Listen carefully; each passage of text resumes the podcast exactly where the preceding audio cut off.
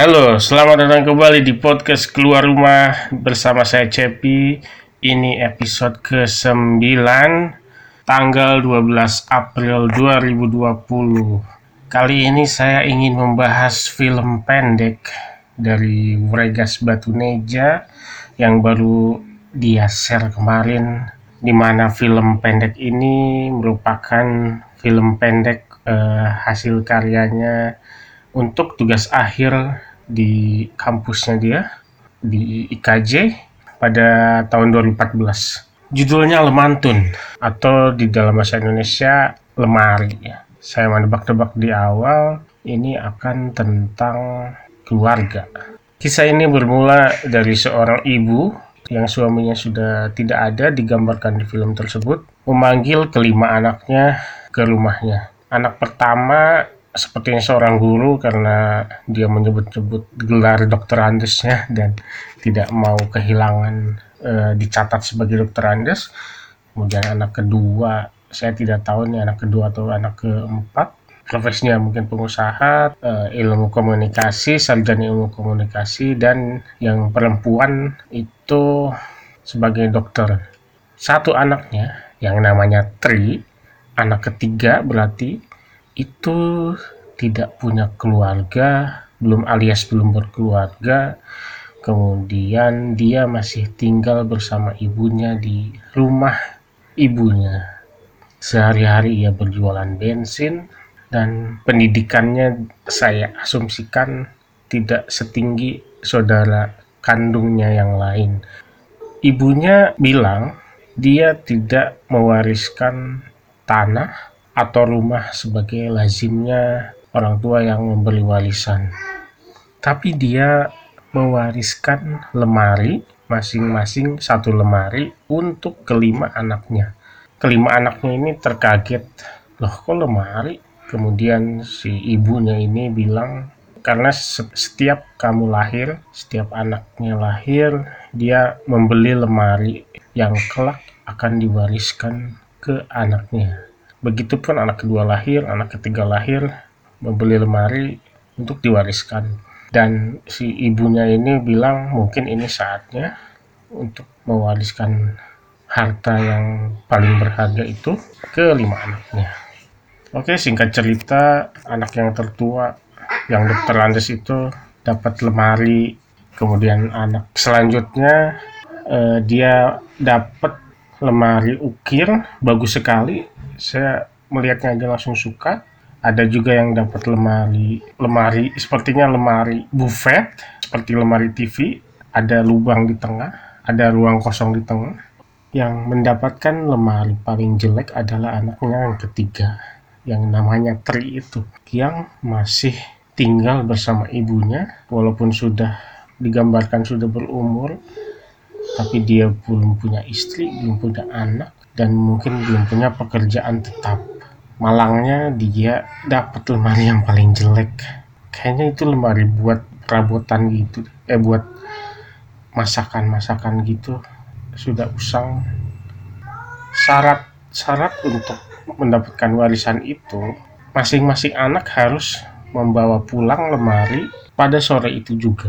Jika mereka menunda untuk membawa lemari warisannya tersebut, maka katanya sang ibu bilang mereka harus bayar denda 100 ribu tiap hari. Pada akhirnya semua bersiap-siap dan dibantu oleh Pak Tri ini. Dia bantu ngangkut-ngangkut, kemudian membersihkannya, menalikannya ke motor, motor VR ke pick up, dan membantu kakaknya atau adiknya yang bawa mobil dipaksakan untuk dimasukkan lemari yang padahal lumayan besar sampai kacanya terbuka separuh. Setelah itu dia sendiri padahal belum mengurusi lemari punyanya sampai-sampai sang kakak tertua bilang sudah sudah ngapain kamu ngurusin lemari orang lain sementara lemari punya kamu belum kamu urusin tapi si Tri ini bilang nggak apa-apa nanti saja gampang gampang alhasil dia selesai membantu keempat saudara kandungnya, baik adiknya maupun kakaknya. Kemudian dia baru sempat untuk memegang lemari warisannya. Dia bingung, kenapa? Saya bayangkan dari mimik mukanya, kenapa sih lemarinya jelek begini? Terus dia bingung mau naruh di mana karena dia karena ibunya bilang lemari itu harus dibawa pergi dari rumah ibunya. Kalau tidak harus bayar denda seratus ribu. Tapi sang ibu bilang nggak apa-apa ditaruh di sini aja. Si Tri ini bilang mau nitip lemari warisan tersebut ke rumah temennya tapi masa iya nitip lemari ke rumah teman kata ibunya. Merepotkan bikin bikin repot aja katanya. Sudah ditaruh di sini aja. Kamu kan belum punya rumah. Singkat cerita dia dia membantu ibunya memasak, terus ibunya ke kamar mandi, eh ibunya jatuh. Saya kira endingnya bakal meninggal ibunya. Ternyata menjelang ending diceritakan ibunya masih sehat, cuman kakinya mungkin agak bermasalah. Dan dipapah setiap harinya oleh si anak yang ketiga bernama Tri ini. Nah endingnya ini yang bikin greges bikin aduh pengen nangis. Saya sendiri sempat meneteskan air mata. Di endingnya ini dipotret cuplikan-cuplikan lemari atau nasib lemari kelima anaknya.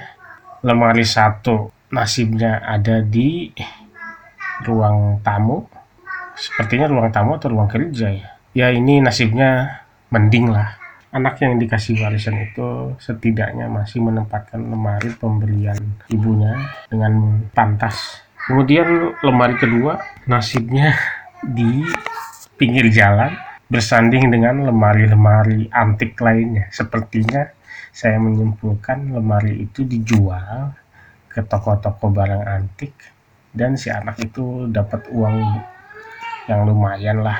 Mungkin anaknya ini mikir ngapain menu-menuhin rumahnya sendiri dengan lemari usang ini? Lebih baik dijual dapat duit. Toh antik pasti dia dapat duit yang lumayan. Nasib lemari ketiga dia berakhir di tempat-tempat sampah tempat barang bekas. Lemari keempat sepertinya itu lebih parah teman saya lupa ya. Pokoknya berada di tempat yang nggak pantas intinya dia nggak digunakan dengan baik oleh si anak. Nah sementara itu lemari paling jelek yang dikasih ibunya itu digunakan dengan baik oleh si Tri sebagai tempat menaruh bensin di depan rumah ibunya. Jadi lemari itu benar-benar e, digunakan dengan baik sebagaimana pesan sang ibu untuk diapik-apik sebagai tempatnya mencari penghasilan berjualan bensin di depan rumah ibunya. Entah kenapa adegan terakhir itu di mana dia menggendong ibunya atau memapah ibunya pelan-pelan, kemudian kameranya menyorot menjauh dan terlihat di situ ada lemari terbuka berisikan bensin eceran dengan harga 7000 jadi lemari pemberian ibunya atau warisan ibunya itu digunakan untuk penjualan bensin. Setelah menonton film itu, saya jadi berpikir ke mana-mana. Misalnya, apa benar anak yang sukses itu adalah anak yang mandiri, anak yang keluar dari rumah orang tuanya, atau meninggalkan rumah orang tuanya untuk e, merantau, mendapatkan pekerjaan di kota atau daerah lain, apakah anak yang sukses itu yang gelarnya mentereng di mata masyarakat seperti Terhandes dan seperti anak yang tertua tadi atau dokter atau sarjana komunikasi atau pengusaha? Sementara biasanya orang sukses waktunya sedikit bahkan mungkin untuk mengunjungi orang tuanya atau menjenguk orang tuanya jarang sekali dia punya waktu. Mungkin bisa saja si keempat anaknya yang sudah tidak tinggal di rumah ibunya jarang pulang untuk menjenguk. Bisa saja baru hari itu setelah dipanggil ibunya dalam rangka pembagian warisan berupa lemantun atau lemari itu, mereka baru pulang dikarenakan waktunya yang terbatas, waktunya yang sudah habis untuk bekerja, berusaha di tempat uh, peraduannya masing-masing. Apakah itu anak yang sukses itu? Di sisi lain, ada anak yang digambarkan oleh si tokoh bernama Tri ini sebagai anak yang pendidikannya kurang, mungkin kecerdasannya juga tidak terlalu bagus, pendidikannya tidak tinggi, eh, nasibnya kurang beruntung sehingga dia tidak punya istri karena mungkin dia belum punya pekerjaan tetap dan terpaksa harus tinggal serumah dengan ibunya merawat ibunya sehari-hari yang sudah sepuh. Jadi siapa sebenarnya yang paling paling baik?